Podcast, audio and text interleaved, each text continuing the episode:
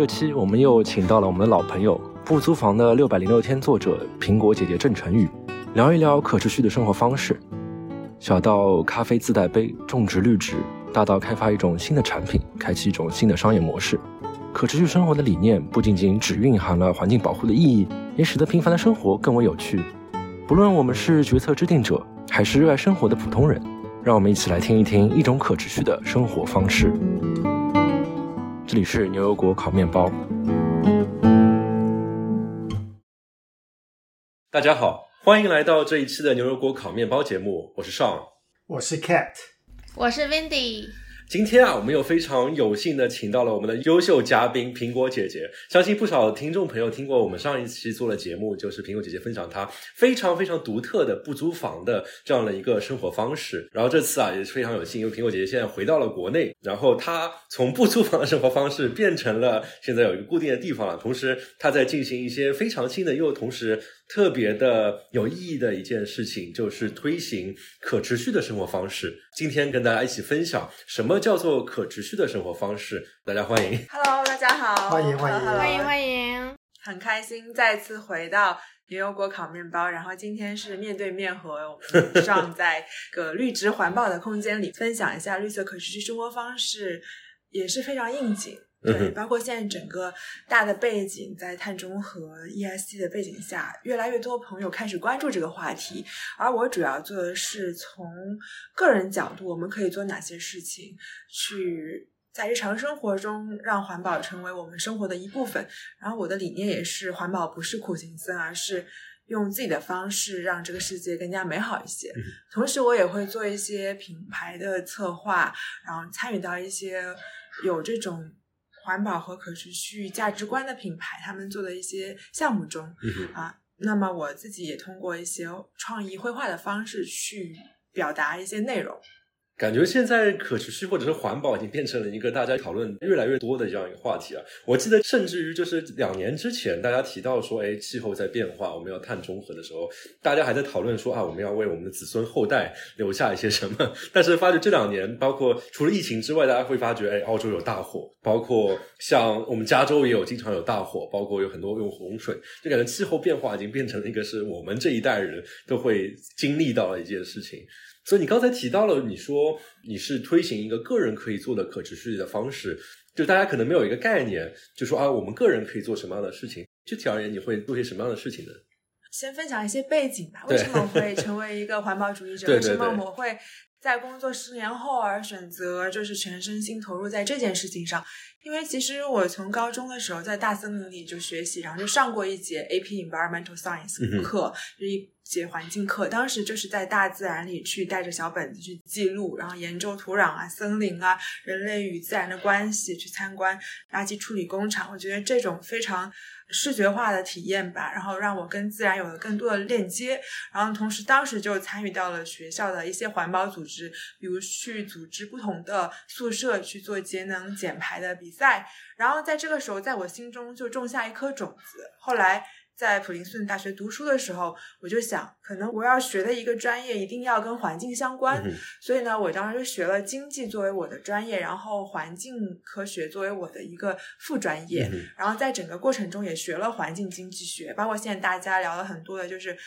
碳税然后碳交易还有 carbon credits 这一系列的吧，碳捕捉。所以在很早的时候就在学习这一块，然后包括去巴拿马的热带雨林去研究雨水收集土壤。所以我觉得这种体验式的学习对我的影响非常深。但感觉你比大家普通人来说走了更进一步，因为感觉说可能大家高中的时候参加一些环保相关的比赛，也有很多这样的类型的比赛，包括也有不少的去做环境的学生。但是大家当想到这件事情的时候，感觉好像这好像是一个比较学术的事情，或者说是离一个生活比较远的事情。所以我就比较好奇，就是当你有这样一颗种子种下之后，当你决定去专职做这件事情，后来你就做些什么事情？对，其实这个是这样的，很有幸的是当我知道我有这块的兴趣爱好的时候，然后我在大学的时候呢就参与了 Greening Princeton， 然后继续组织很多像地球日各种各样的活动。然后当你开始关注一个领域的时候，在这个领域中，就会有很多你周围的朋友会给你推荐说你应该去参与哪些事情。大概在2010年的时候就跟我说，在上海有一个这样的环保组织叫JUCCE的意思是集思广益嘛 JUCCE OK。 然后当时我就加入了这个组织，就是我大二的时候作为实习生。它相当于是一个 NGO， 对。然后这个组织在从07年到17年有10年的时间，有培训过超过1000位市长，然后就是把外国的先进的关于低碳城市建设、生态旅游的好的案例，然后做成中文的案例去分享，然后可以直接和决策者分享全世界在发生的事情。然后我就作为一个志愿者参与进来吧，然后遇到了我的导师 Peggy 刘佩琪，然后也是这过去的10年就跟着他在我所有业余时间里都参与到一些他做的不同的项目中。所以我觉得有一个role model， 有一个你的导师，一个榜样，他会给你很大精神的力量，然后去一起做一些项目。对，所以是你在之前工作期间也相当于是在兼职帮他。对，兼职。所以其实很有意思，上一期咱们不是聊到疫情后大家可能是线上办公嘛？对。我们这个组织在10年开始就用 Yammer， 然后所有的全球的这种志愿者很多都是留学生，我们都是用线上的这个联合办公的方式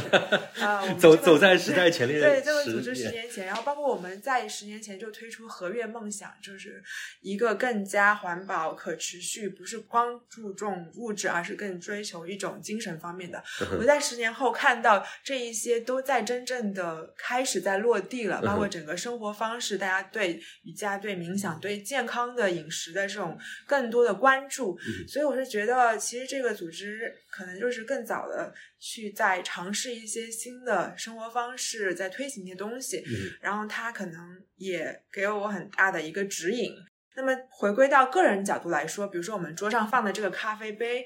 其实就是一个很好的从个人角度可以去切入的点。比如说16年我写过一篇文章叫《中国最小的咖啡馆，小到2平米的咖啡屋》。当时我就是关注到，我人在旧金山，我关注到有这么一家店叫 Manner， 然后它有个2平米的咖啡窗口。大家听到的时候可能国内的朋友就开始在笑了。在南洋路205号，每一天这个小小的窗口里就会有爷爷奶奶带着小学生去上学，带孙女去上学，然后去买咖啡。我看到那个咖啡就像一口井，把所有的人，各个年龄层的人都聚集在一起。然后那个时候关注到 Manner 在15、16年就开始推行自带杯，立减5元，对于一个单价在20到25的咖啡店来说，基本上是相当于1/4了。然后我觉得它是真的在推行一种更加环保的习惯，所以我觉得很多时候很重要是一种生活的习惯，而咖啡是我们日常中非常平凡的一个事情。现在5年后大家看起来觉得好像自带杯在上海已经是一个很流行的事情，大家都会自带杯，包括星巴克也开始推行自带杯。但是在5年前，在所有人都是没有这样做这件事情的时候，我觉得有这样的一个理念并且去坚持的人一定是有初心的。所以当时非常打动我，就写了这篇文章，然后当时这篇文章传播也是比较广的。因为我觉得自带杯就是一个非常好的案例吧。很多人说可持续绿色生活方式，那么这些东西是不是都比较贵？那我就说其实喝咖啡自带杯是一个你可以省钱还可以做一些跟环保相关的事情的，然后并且让它成为一种习惯。包括我还会说尽量去公共交通出行，在可能情况下，首先它可能会更快一些，第二公共交通的话其实就是一个更加绿色低碳的出行方式。还有一个就是大家可能平常会买很多吃的东西还有用的用品，但是呢尤其在双11、618这种非常有优惠的时候，大家会买很多囤在那里，会发现有很多会过期。这个时候其实有一点就是可以经常去检查一下家里冰箱里的物品的保质期，然后尽量把离的日子近的先用掉，这其实也是一个很重要的点。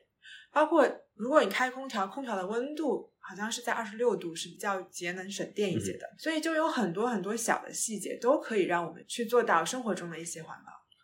那回到刚才那个话题，就是当你开始注意到 Manner 的时候，或者说更多的生活中的这些例子出现的时候，是什么让你说下决心说我现在要全身心的去做这样一件事情？其实它是一个循序渐进的过程，我觉得是一点点积累吧。就像 Steve Jobs 不是说嘛 Looking back all the dots will connect in your life，在过去的10年里，我可能先是在投行工作，然后后来去硅谷做 marketing。 我觉得这种 marketing 的背景，包括经济学的背景，让我可能会用一种比较研究式的方式去对待每个问题吧。那 marketing 的背景呢，就是让我又去了解怎么样去和用户对话，把一个产品推出去。那在这个时候我就想，我的技能可以给社会带来什么样的价值，那我自己的价值观是什么。然后经过了很多梳理，就是我之前写那本书《不租房606天》，当我停下来1年多去梳理这本书的时候，我就慢慢发现我的价值观就是环保、创意和深度体验。那我就想说，我以后做的每件事情可能看似是不同的项目，但它永远是围绕着我这3个价值观的。那现在其实我如果把我的技能，比如说 marketing 或品牌策划和我欣赏的品牌结合在一起，我觉得就是一件很好的事情。对，所以可能就是一个慢慢的摸索，然后先是和像欧特利燕麦奶19年就和他们开始有一些合作，然后到今年像星巴克还有很多品牌，当他们认真在做一些跟环保可持续相关的事情的时候，我也会看到，然后他们可能也会找到我。就当你专注在某一个领域的时候，然后你持续的去产出内容，持续的去坚持的时候，同频的都会相信，然后互相会找到。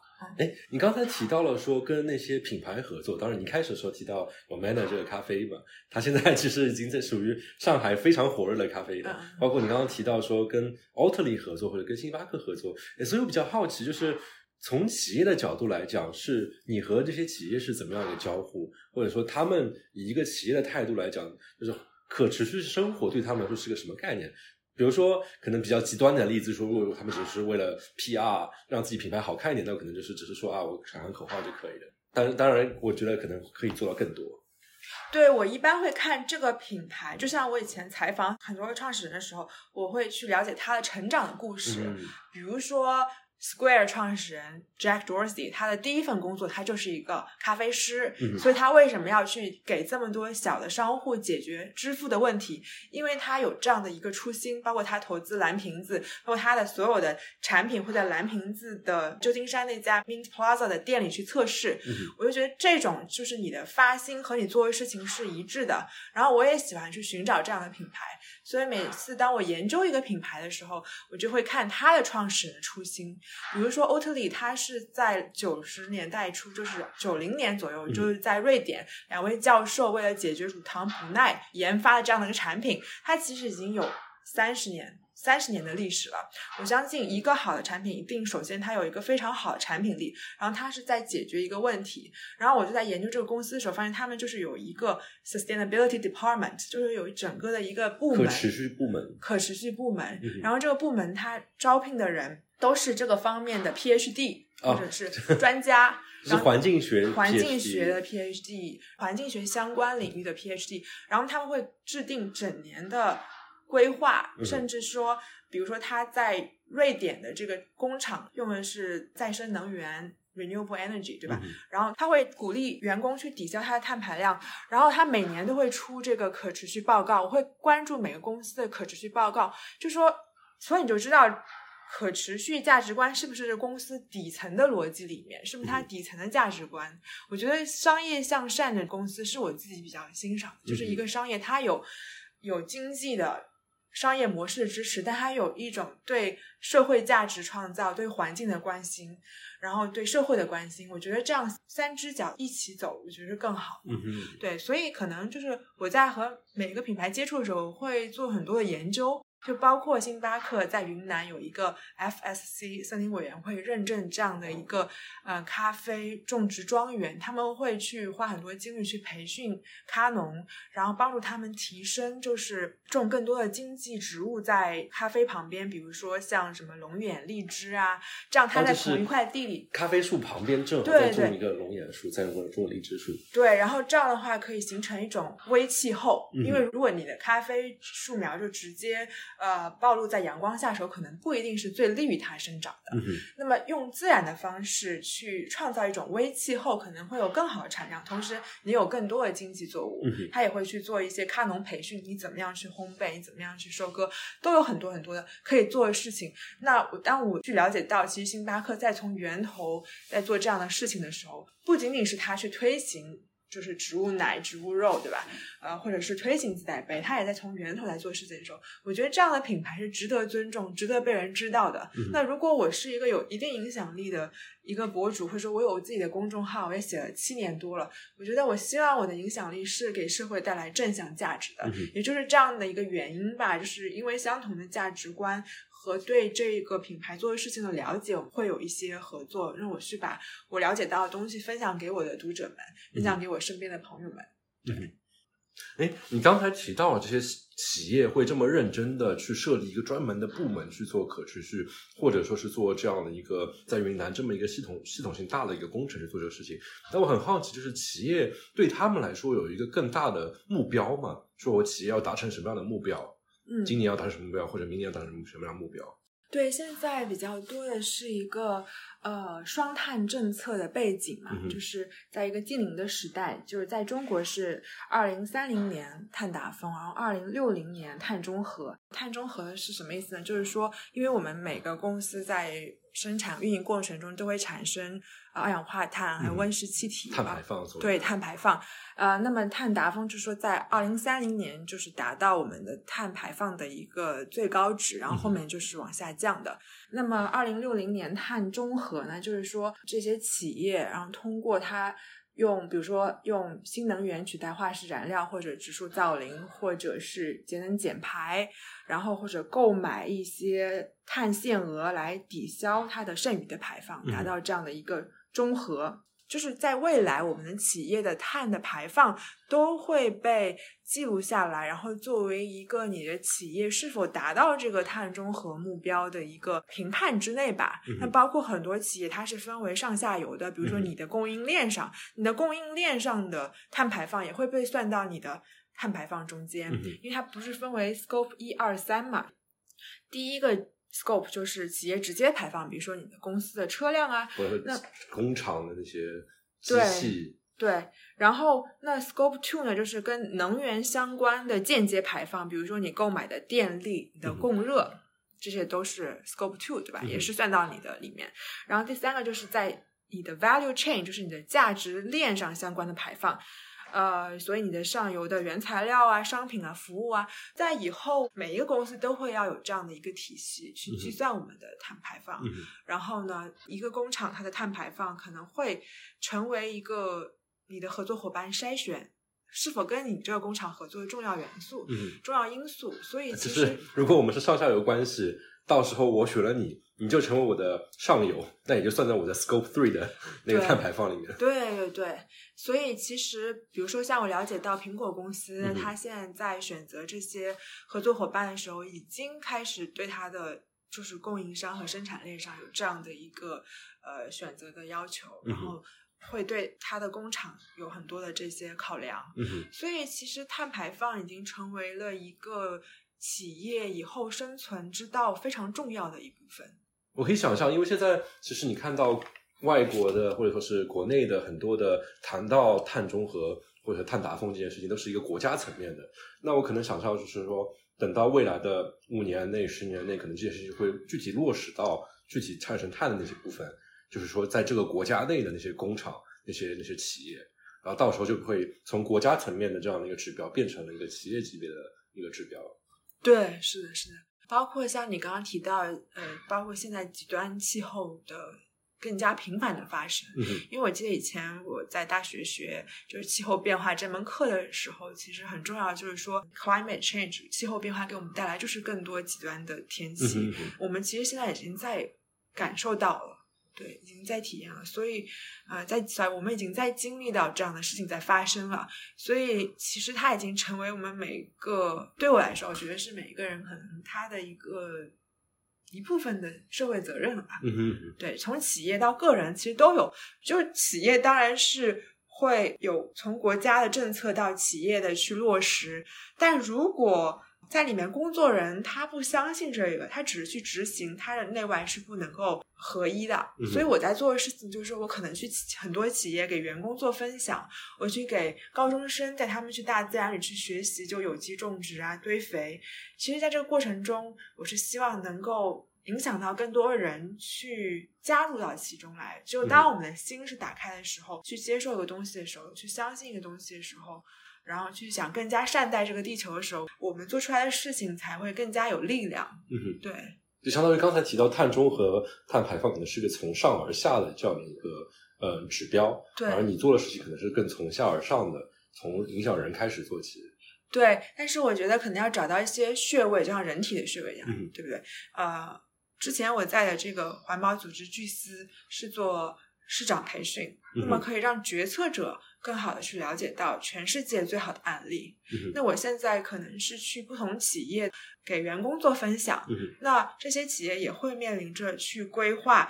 它的碳中和目标。比如说6月份我是去了腾讯，给他们做一个科技向善这样研讨会上去分享不同的案例。我觉得也是在走进企业的过程中，因为企业可以带来更大的这种影响力，那么它在规划出来之后可以影响到每个人的生活。就是我可能同时在做吧，一些是在企业中去做分享，一个是在个人中去设置一些体验，然后让大家去能够参与其中。哎，我很好奇，因为刚才你提到比如说星巴克的那个例子，就是种植那边相当于是种植多种经济作物构成这样一个微循环。除此之外的话，企业那边有没有什么比较有意思的创新来达到这样一件事情呢？企业是有不同的，就可以举个例子吧。在进博会的时候，我去了易滋是全球很大的一个零食企业，像我们熟知的奥利奥啊、闲趣啊，这些太平苏打都是易滋的，就是肥宅们的快乐源泉。对对对。然后当时我就去了以后，了解到一些很有意思的点，和咖啡有点像嘛，就是从源头端去尝试从系统性解决方案。比如说易滋是全球第2大巧克力生产商，然后它在加纳是有很多的可种植地吧，它就从09年开始做了一个 Cacao Life Program， 去给当地的这些可农夫提供教育，然后帮助他们增加他们的这个收割技术，然后给他们更多的妇女的一些教育，去提升整体的这样的一个种植和收割的水平。那么这是一个。第二个呢是，其实在可的收割过程中 70% 的果肉是会被浪费掉的，这么高的比例。对，我从他们这里了解到哈，那如何去把这些浪费掉的果肉再做成产品呢？对吧？所以呢，他们现在就是在洛杉矶有一个创新研发实验室，去尝试通过科研的方式去研发出新的零食。然后最近我就尝到这个用可果肉结合像奇亚籽啊、杏仁啊做出来一个，我们可以摇一摇让听众们听见。可以，你可以尝一个。OK， 对，它这样的一个零食，它吃起来也蛮好吃的。对，所以这就是一块吧。然后还有一块就是我也了解到，像易滋在扬州和一个科研所一起研发一种低筋小麦，因为中国产的小麦基本上是中高筋的，那么做酥性饼干其实要低筋小麦，就弱筋小麦。然后他研发出这样的一个小麦品种之后呢，那么它可以从国内就直接去种植并生产这些饼干，而不是说大量进口这些弱筋小麦。从可持续这个角度来说，比如说本土种植和海外进口相比有什么区别呢？主要就是一个 transportation， 就是说你的运输成本，对不对？你不管是海运还是航运，它都会产生很多的碳排量。对，这很大。其实你可以看欧特利去年的可持续报告，它的整个的碳排放的增加很多来自于它从欧洲运往亚洲的这个货物的这运输，因为去年应该是欧特利在中国大幅增长的一年，好像是增长了 72% 吧，这个数字我可能会需要看一下。就是我觉得很好，是一个公司在它的可持续报告里是说到自己的努力和自己需要继续提升的地方和不足的地方。所以欧特利就说，那么他们现在在中国有工厂，所以他现在把工厂移到亚洲，那么就是你本地生产。和你从欧洲一直进口这样整个的你消耗的运输上的这种成本，还有碳排放，还有整个的更加好一些。嗯，就相当于是之前公司可能会从纯粹资本的角度来考虑这个问题，可能就是我可能进口的话要关税啊，或者说它运输成本会很高，会花钱。那现在相当于是多了一个维度，就是他们除了看金钱上的成本之外，还会看额外说就这件事情我用这种方式会产生多少碳排放。对对，因为我其实在大学的时候就上过一门课叫 The Future of Food，然后在课上老师就让我们去读 Michael Pollan 的书，他其实就推荐大家就是可能吃更多蔬菜啊，然后去吃更多的 local 生产东西，就本地生产的东西。本地生产的东西，就比如说你吃一个从智利进口的蓝莓，和你吃一个从威海，就是山东威海种植蓝莓，或者说崇明岛种的蓝莓，你会选择哪一个？可能有些人会觉得啊，可能这是海外进口，但它的碳排放会更多的。那如果你可以吃到一个本地种植的，然后离你又更近的，其实你会减少这种运输中的碳排放。可感觉是大家消费都会经历一个状态。我记得小时候大家会觉得啊，越远的地方过来越高级，但是现在可能说是会有一个新的趋势，说大家会考虑到就是对于环境的影响，从而更倾向于本地生产的东西。对，是的。其实我还想分享呢，就是星巴克在2020年的地球日推出了这样一个叫 good good campaign， 就是新膳食主义，它是星巴克的新，然后善良的善，然后食品的食，然后就是 good for you, good for the planet， 就是我觉得未来的消费应该是对自己好，对地球也好的一种方式，是可以并存的。它真的是一个理念，一个理念。对，然后他当时做了一个小的视频，我觉得还蛮感动的，就是他会说你对地球好，地球也会对你好，你跟小狗去问好，它也会对你友好，对吧？然后我看完之后就是觉得用这种说故事的方式是能走进人心的。如果你只是说教的方式说你不要喝什么什么什么，你应该选择什么什么，就现在大家是不会去真的去被感动吧。那我觉得通过这种讲故事的方式，你如何看待这个世界的角度，世界就会呈现给你什么样的模样。所以这个案例我一直跟很多就是对可持续感兴趣的朋友，尤其做 branding 这块的朋友说，可以去看一下这个案例哈。看一下这个视频。那我今年呢，就是2020年地球日，也是作为星巴克 good good 的好朋友嘛，然后我又给他们画了一幅手绘插画，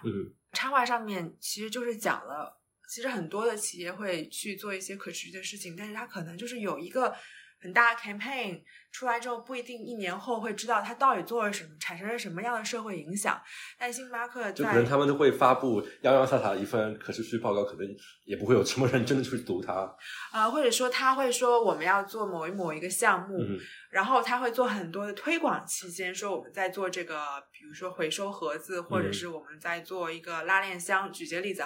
但是一年后这个事情，这个举动到底产生了什么社会影响，我们作为用户是不知道，只是觉得哦 feeling good 就参与了。但我觉得那时候看过他们这样的广告，比较好的是他一年后他有计算说这一年有1000万消费者加入了这样新膳食主义，有顾客通过就是带自带杯减少了335万个一次性杯子的使用，就意味着减少着28吨的纸和15吨的塑料。当你把这些东西可视化视觉化的时候，我觉得可能给人更大的触动。就是一个人的力量是有限的，但是当所有人一群人都在做一件事情的时候，都在开始自带杯的时候，我觉得它是很有力量的这些数字。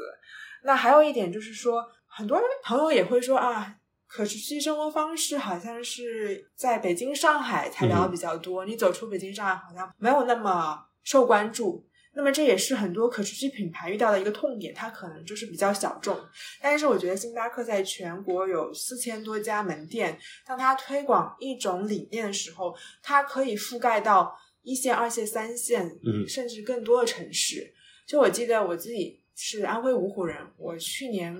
你们这个城市最近很火。哦，芜湖起飞是吗？对，突然就火了。芜湖就是对，在长江边长大。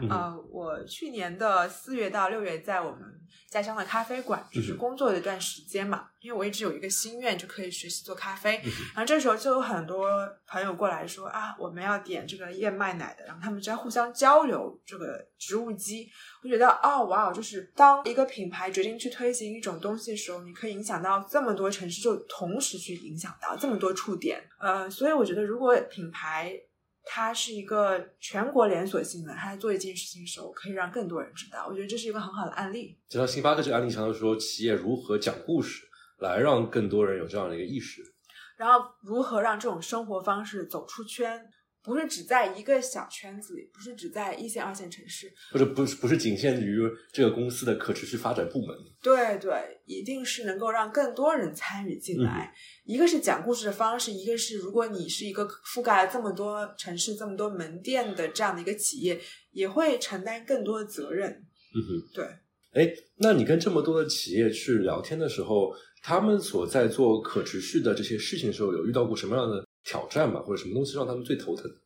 肯定有的，就是从我自己感觉下来是，有的时候可持续部门在做的事情是他自己的事情，他并没有被规划到整个公司的一个 branding 和 marketing 的年度规划里面，这样的话你的预算可能没有办法从 marketing 部门拿到预算去推。那我觉得星巴克是不同，就是说他把它规划到一个战略层面，就是他的公司战略层面，所有部门齐心协力去做这件事情，去推植物基，包括所有的门店你都可以喝到燕麦奶的，你都可以吃到植物基的，对不对？如果说只是说一个部门小小的，你没有特别多大家的支持的时候，你很难就做出一些声音让外面看到。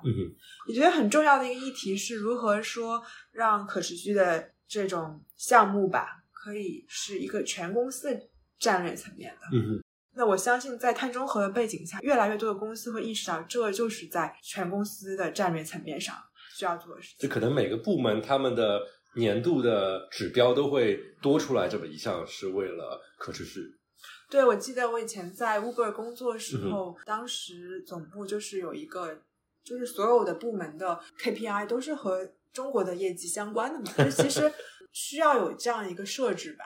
然后让大家可以都参与其中。也需要品牌的最高领导者这样的魄力，说大家真的是每个部门都要就是贡献这样一个指标。对，所以说我会去研究品牌创始人的故事，一个品牌它的呈现的样子和它创始人的初心也有很大的关系。我觉得在企业部分，我自己觉得哈，我也去一些公司交流，他们是做可持续，但是他会问我说，哎，你种菜跟可持续有什么关系？你之前住民宿跟可持续有什么关系？其实我刚才也想问，就是你跟企业有什么关系？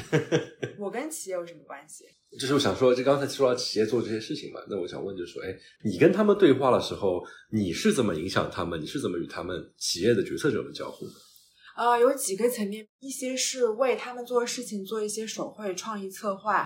和内容共创，然后可能会分享在我的公众号和自媒体上。就是刚才提到星巴克那种故事型的，然后可能我是更擅长手绘的方式讲故事，那我就用自己擅长的方式去讲故事，可能会增加一些视频的成分。那么还有一个呢，就是给员工做分享，也会有越来越多的企业和他们沟通之后，他们会说可不可以邀请你来分享一下你的故事，让我们的员工，让我们在每一天在做这件事情的朋友们可以更好了解到什么是可持续的生活方式。这可能不是一个冷冰冰的可持续的 KPI。对，就是如何去拥抱这种生活方式，那么你从内而外的发心，可能做出来的事情会更加有力量。所以这段时间会去不同的企业去做分享，包括我之前说的去腾讯啊，还有其他这样的企业去分享一些我自己了解到的国外的案例和我自己成长的故事，为什么我要做这件事情。那还有一些可能会给他们的品牌的创始人做一些顾问，在如何去讲故事这块，对，如何去分享。那你跟他们对话的时候，他们会问你什么样的问题呢？会问很多问题啊，比如说他会了解到说，哎，你之前有很长一段时间是在研究民宿，就是你以 Airbnb 为家。对，很多人可能认识到你的时候，就是你那本书《不租房的606天》。对，不租房606天，确实那本书大家对我印象会比较深刻吧。其实我会现在会更多跟大家分享这606天的经历对我的影响。那我的很多的房东他们都是 Airbnb 的5星房东，然后我会发现他们很多是素食主义者，或者他们会喜欢给房客分享他的早餐和他的生活方式。比如说有一位飞行员，他就是每天早上会做一个素食早餐，他自己是一个 vegan 嘛，纯素主义者，他就会做一个比如说奇亚籽椰蓉松饼，嗯，然后他的客人吃完以后说，哇，怎么这么好吃，我一直以为素食是那种小鸟吃的东西不好吃的，然后就会主动找他要这个 recipe， 说我想回家自己学着做，所以我相信体验是可以给人带来观念的转变，再多的数据，再多的就是说别人教你做什么都没有用，还是体验给人带来的改变嘛，去接受一种生活方式，比如说接受素食，比如说甚至不一定说每天都要吃素食，从0到1是很难的，你改变一个习惯，但是或许我们可以每周有一天吃素食，或者每天有一顿吃素食，我们都可以去减少一些我们的碳排放，对不对？那还有一个就是我发现我的很多房东他们都是旧物的玩家爱好者，他们可能在后院就是定期那种后院甩卖中可以找到很多很好看很有价值的这些家具，然后他回去再修，二手商品再回去修修补补一下，就是赋予它新的生命啊，可能就不用买新的东西。不管在洛杉矶还在上海还在桂林在墨西哥城，我遇到太多这样相同的人，我觉得去买二手去用二手东西也是一种生活方式，也是一种非常环保的我们每一个人都可以做的事情，就减少再做一个新的它所产生的那些碳排放。对对，与其说我用了一个我 feel good 的材料做的东西，还有说我们是不是可以让已经制造的东西产生更多的价值，让喜欢它的人珍惜它的人可以拿到它。我有一个在我读高中的时候寄宿家庭的奶奶，她已经90岁了，然后他前2年给我留言说啊，你2017年到我家来的时候送给我一块毛巾，那个质量非常非常好。他说我们现在已经不买新的东西，但是每一次用这个毛巾的时候，我都会想到你。哇哦！你知道吗？就是一件物品，它可以给人带来的情感价值，已经超越了它是不是二手，而是说一个质量好的东西可以陪伴你很久很久很久。所以一个是质量好，一个是二手。然后第三个呢，就是我去很多企业，就通过这种方式，我想让可持续这个看似有一些遥远的概念更加落地，更加深入我们的生活，让大家知道这是触手可及的。因为有很多人都养宠物，然后在606天的民宿生活中，我遇到很多养猫咪和狗狗的就是主人，然后他们的猫咪和狗狗可能都活到20岁左右。哦，那么高寿？对，很多就是至少17岁以上吧，20岁、21岁。而且不管是在哪个国家哪个城市都会遇到。后来我就发现他们都是把这个宠物当家人一样对待，然后他会教会我说，当你去善待生命的时候，善待宠物的时候，善待我们使用的物品的时候，善待地球的时候，它的寿命就会延长。所以环保和可持续归根结底说是爱与善意，就是我们用爱和善意去对待这个世界，用这种视角去看待这个世界的时候，你就会跟他有个更加良性的关系，他们的生命也会延长。对，就是当你去珍惜一个你眼前这碗大米的时候，当你真的去体验过就是收割稻子的来之不易的时候，你就会知道啊，我不能再去那么浪费，因为现在很多东西就是太容易得到了以后，或者我们跟它没有太强的链接之后，它就是面前的一碗面一碗米的时候，我们觉得好像浪费就是吃不下就不吃了。可能现在快消这么流行的话，可能就是门口的一个包裹，我就是点了点鼠标它就到了。对对，这好像就不用再动脑子，因为其实现在是一个效率至上的时代嘛，我们可能为了效率会觉得啊，洗杯子太麻烦了，我没有时间洗杯子，而不是说其实确实环保的生活方式会麻烦一些，但就是你的一种选择，你选择用哪种方式去生活。我也做过一个 A to Z 的一个家居生活手账，因为我导师 Peggy 她去年和我说有一个你可以做的事情，就是你可以出一个大家在家里生活的时候可以做哪些小的环保的事情，比如说我刚刚提到的检查保质期，然后优先使用临近过期的东西，比如说包装盒，我们每个人都会收到很多快递包装盒，是不是可以反复使用它？对，因为我所有包装盒都反复使用的。还有就是这些好看的包装纸，这些用了这么多心思，现在不是特别内卷嘛，大家都会花很多心思在我点了一次外卖，震惊到了。对，这些包装纸是不是可以作为你创意的元素？就是我之前像我刚刚拿出来这个咖啡纸板，就是我以前在美国生活的时候，就是把一个纸箱回收了，然后做成这样的一个咖啡纸板。就如何让这些好看的包装成为你创造的素材，也是非常可以去尝试的嘛。然后如果我们真的要点外卖，因为很多时候我们可能没办法自己在家做，每天都做便当什么的，这是很难去让每个人去做到，但是不是我们可以自己带餐具，在每一个我们的生活习惯中是不是有一个小的触点我们是可以先做一些改变的，而不是说我们要极端说从零到一。那当然是自带杯是非常推荐的，就是说如果你在办公室楼下的咖啡厅，你可以在办公室里放一个自带杯，但如果你真的哪一天忘记带，你又特别要喝咖啡，你也不用特别自责，要不然的话你就会永远处于一种内疚的状态，你很难说用一种愉悦的心情去生活。我觉得环保是很重要，但很重要是我们应该是让每一天都是带着一种快乐的心情去生活。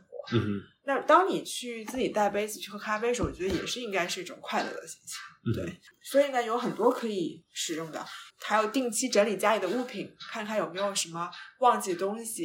这样就不用重复购买。尽量使用一些偏天然材质的东西。对，包括你知道吗，就是我去阳朔去云南，很多他们就是用那个丝瓜老丝瓜藤去做洗碗布。哦，我记得小时候也有过那种丝瓜藤做的那种擦身体用的那种。对对，自然取材是可以做出很多很好的东西的。所以我一直相信大自然的力量。定期就是比如说我们在上海生活，可以去上海周边高铁可以到达的地方，去自然里走一走，去自然里住一住，然后去换一个环境，重新审视自己的生活吧。我这就有个问题，你刚才提到说亲近自然去体验自然，那这个和可持续有什么关系呢？或者说你可能坐了交通工具去了接近自然，不是产生了一定碳排放？就是首先我们人要可持续嘛，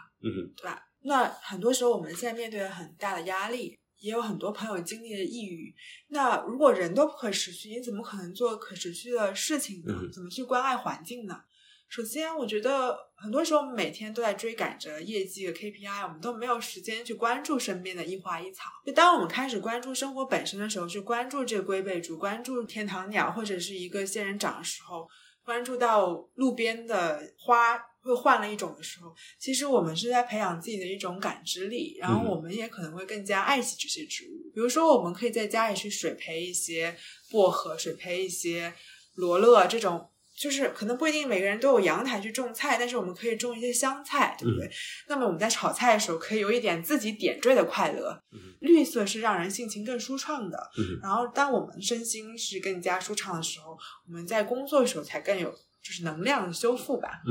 其实很重要的是去接近自然，是让我们去有一个敬畏自然的心。当我们开始敬畏自然，当我们去了解自然中这么多奇观的时候和自然规律的时候，我们才会说发自内心的想去保护地球。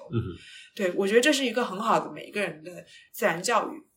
就可能说是做了这些亲近自然的事情了之后，可能大家提到环境保护，那么提到环境这个词的时候，你可能会有一个想到一个具体的我体验过的一些事情，而不是两个可能比较教科书上的或者网站上面的一个东西。对，还有一些比如说有孩子的家庭可以带着孩子去农场啊，去体验一下种菜啊，还有他们会在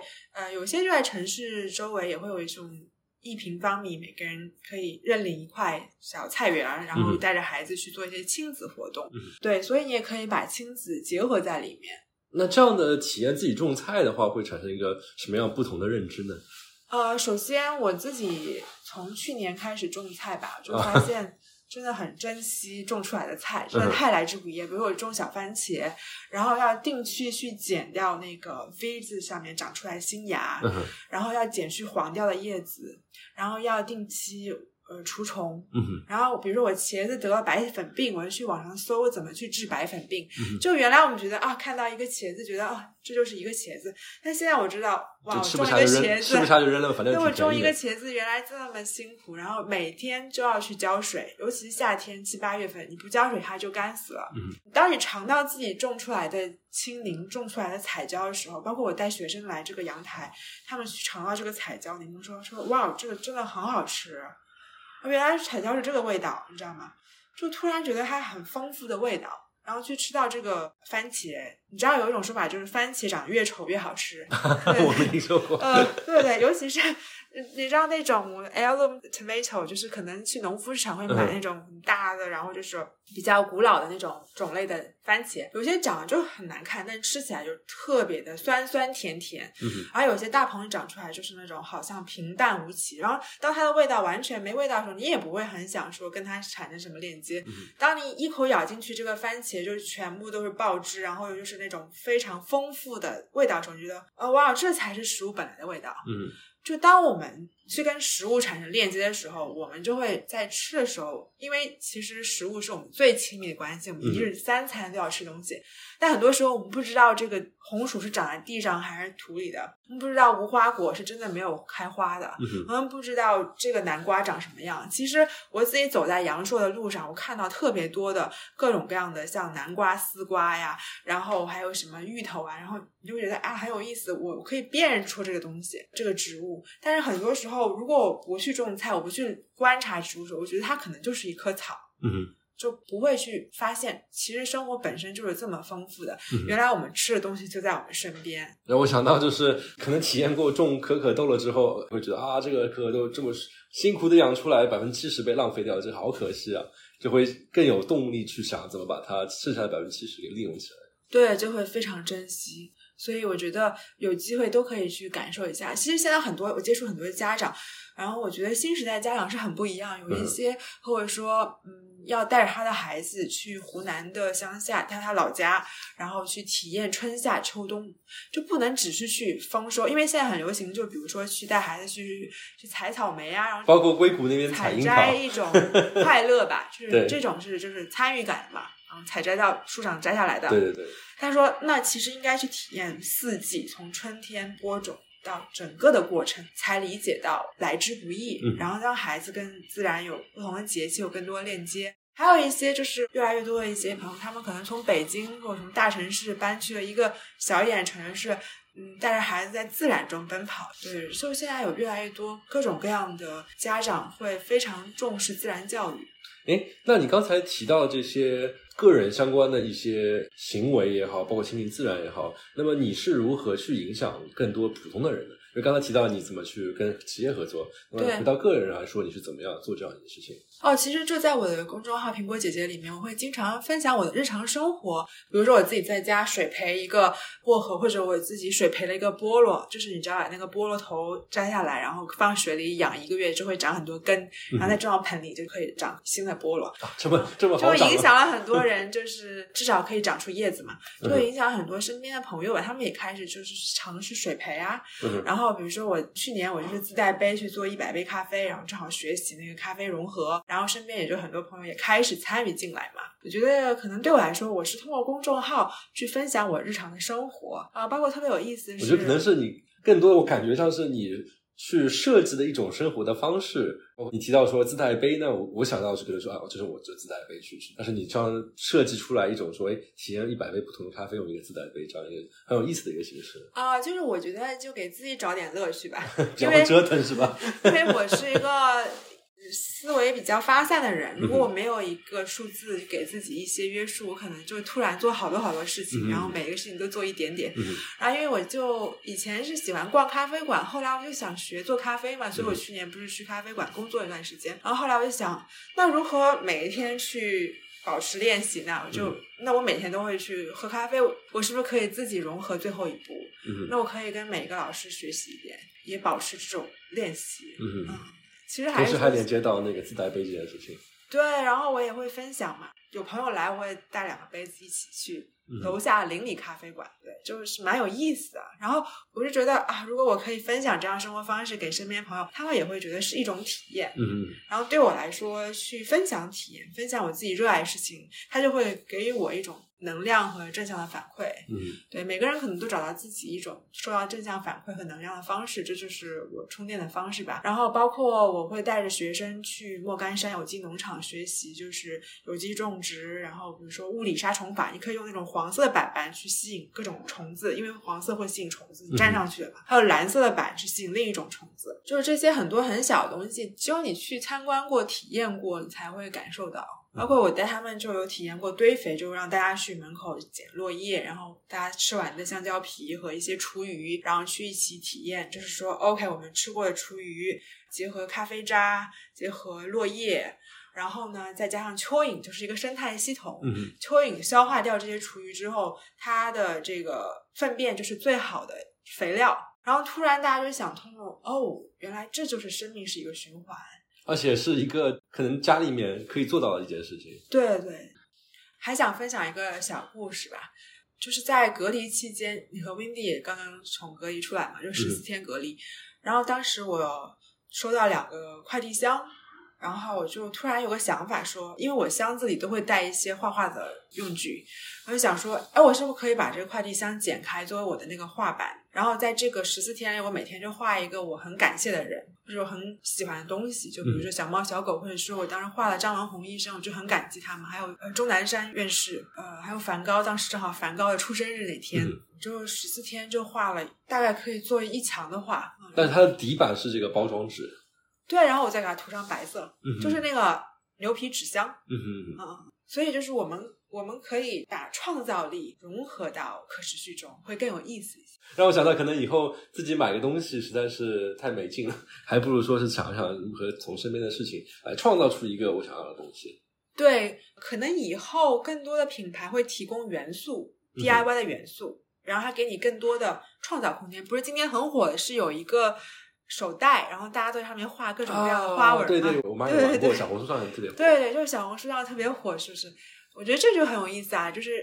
与其说每一个包都是别人帮你做好的，还不如说你有一个手袋可以反复使用的手袋，然后你可以自己把你想要的东西画上去，那是一件很有意思的事情。我一直在想就是怎么样把创造力和我们想传达理念结合在一起。最后我其实想问一个很有意思的问题，跟个人相关啊。很多人会说啊，现在是一个消费主义年代，可能大家会觉得生活节奏特别快，甚至有人可能说我一天当中唯一的快乐就是收到快递的那一刻。但是感觉你所倡导这种可持续生活方式又和这种比较流行的消费主义的生活方式截然不同，那么作为你来说，你经历了这样的一个可持续生活方式之后，你有什么样的感悟呢？我觉得是一种，也有很多人问，我觉得应该叫 conscious consumerism，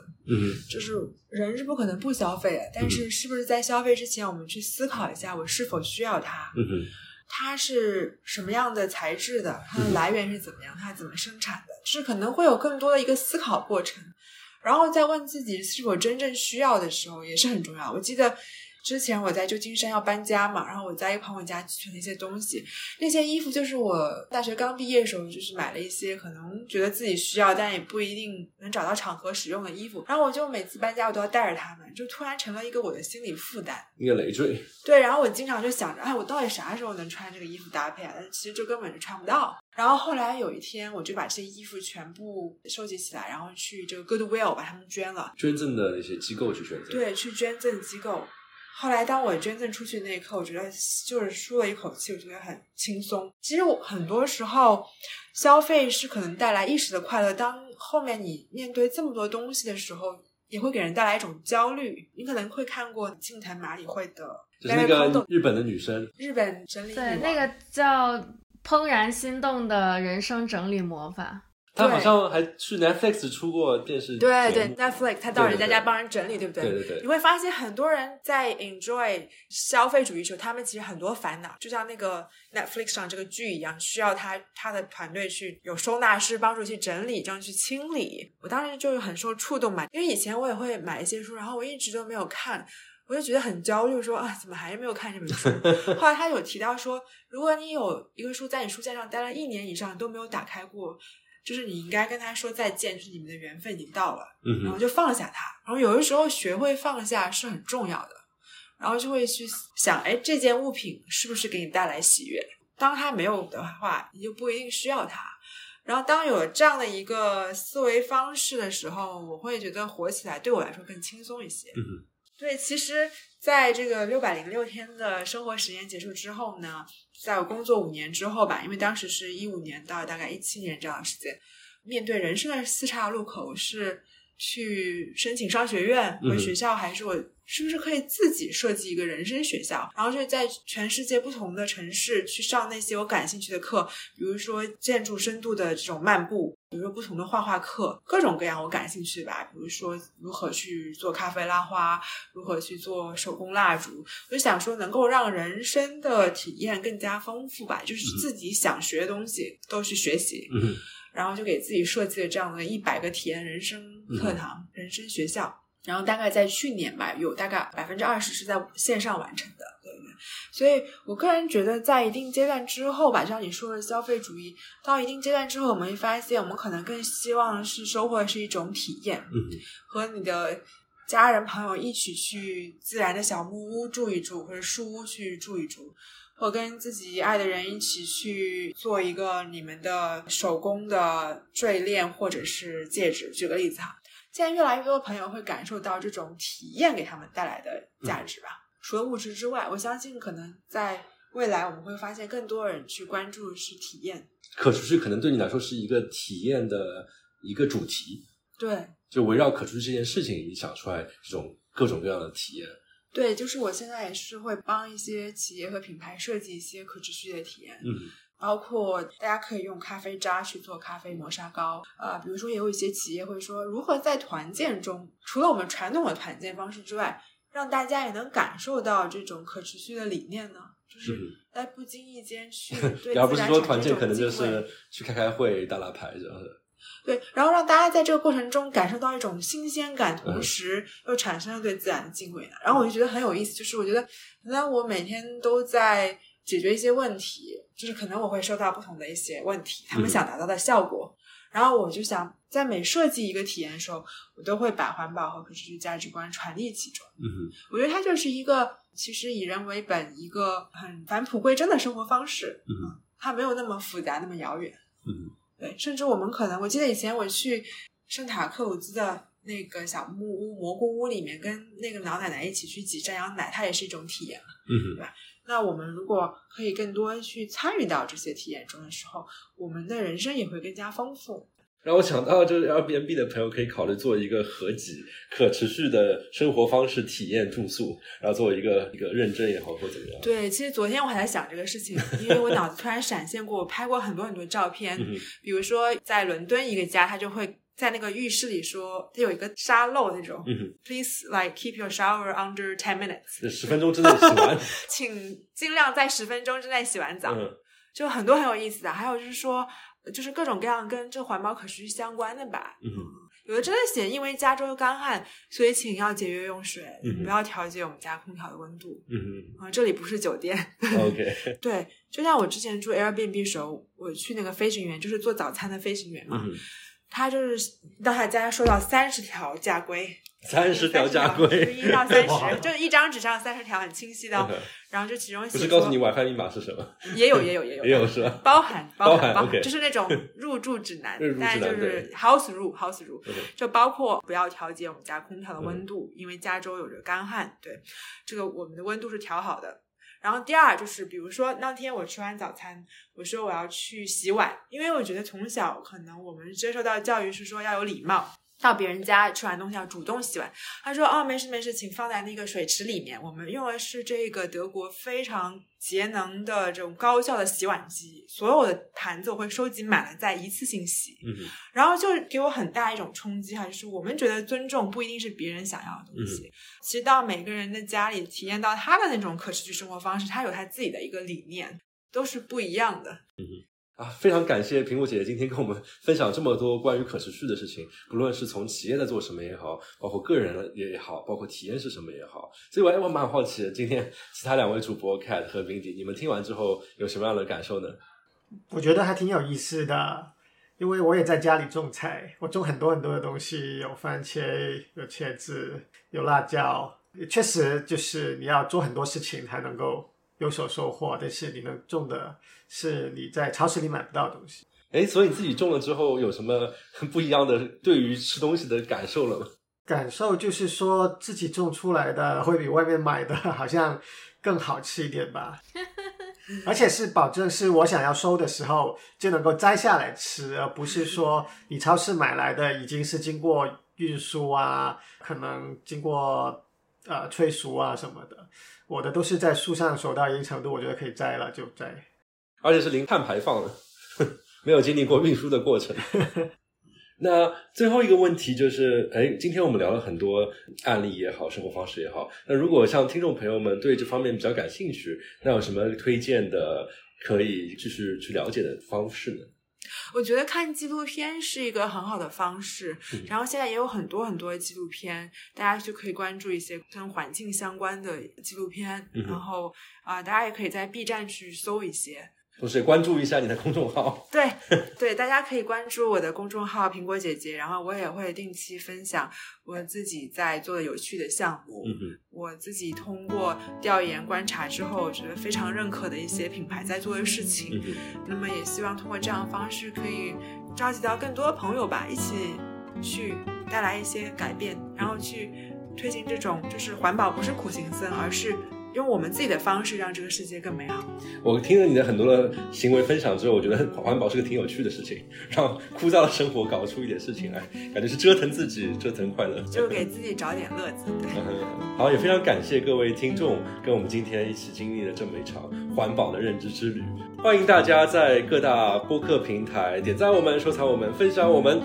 然后那我们后会有期，下期再见，拜拜，拜拜，拜拜。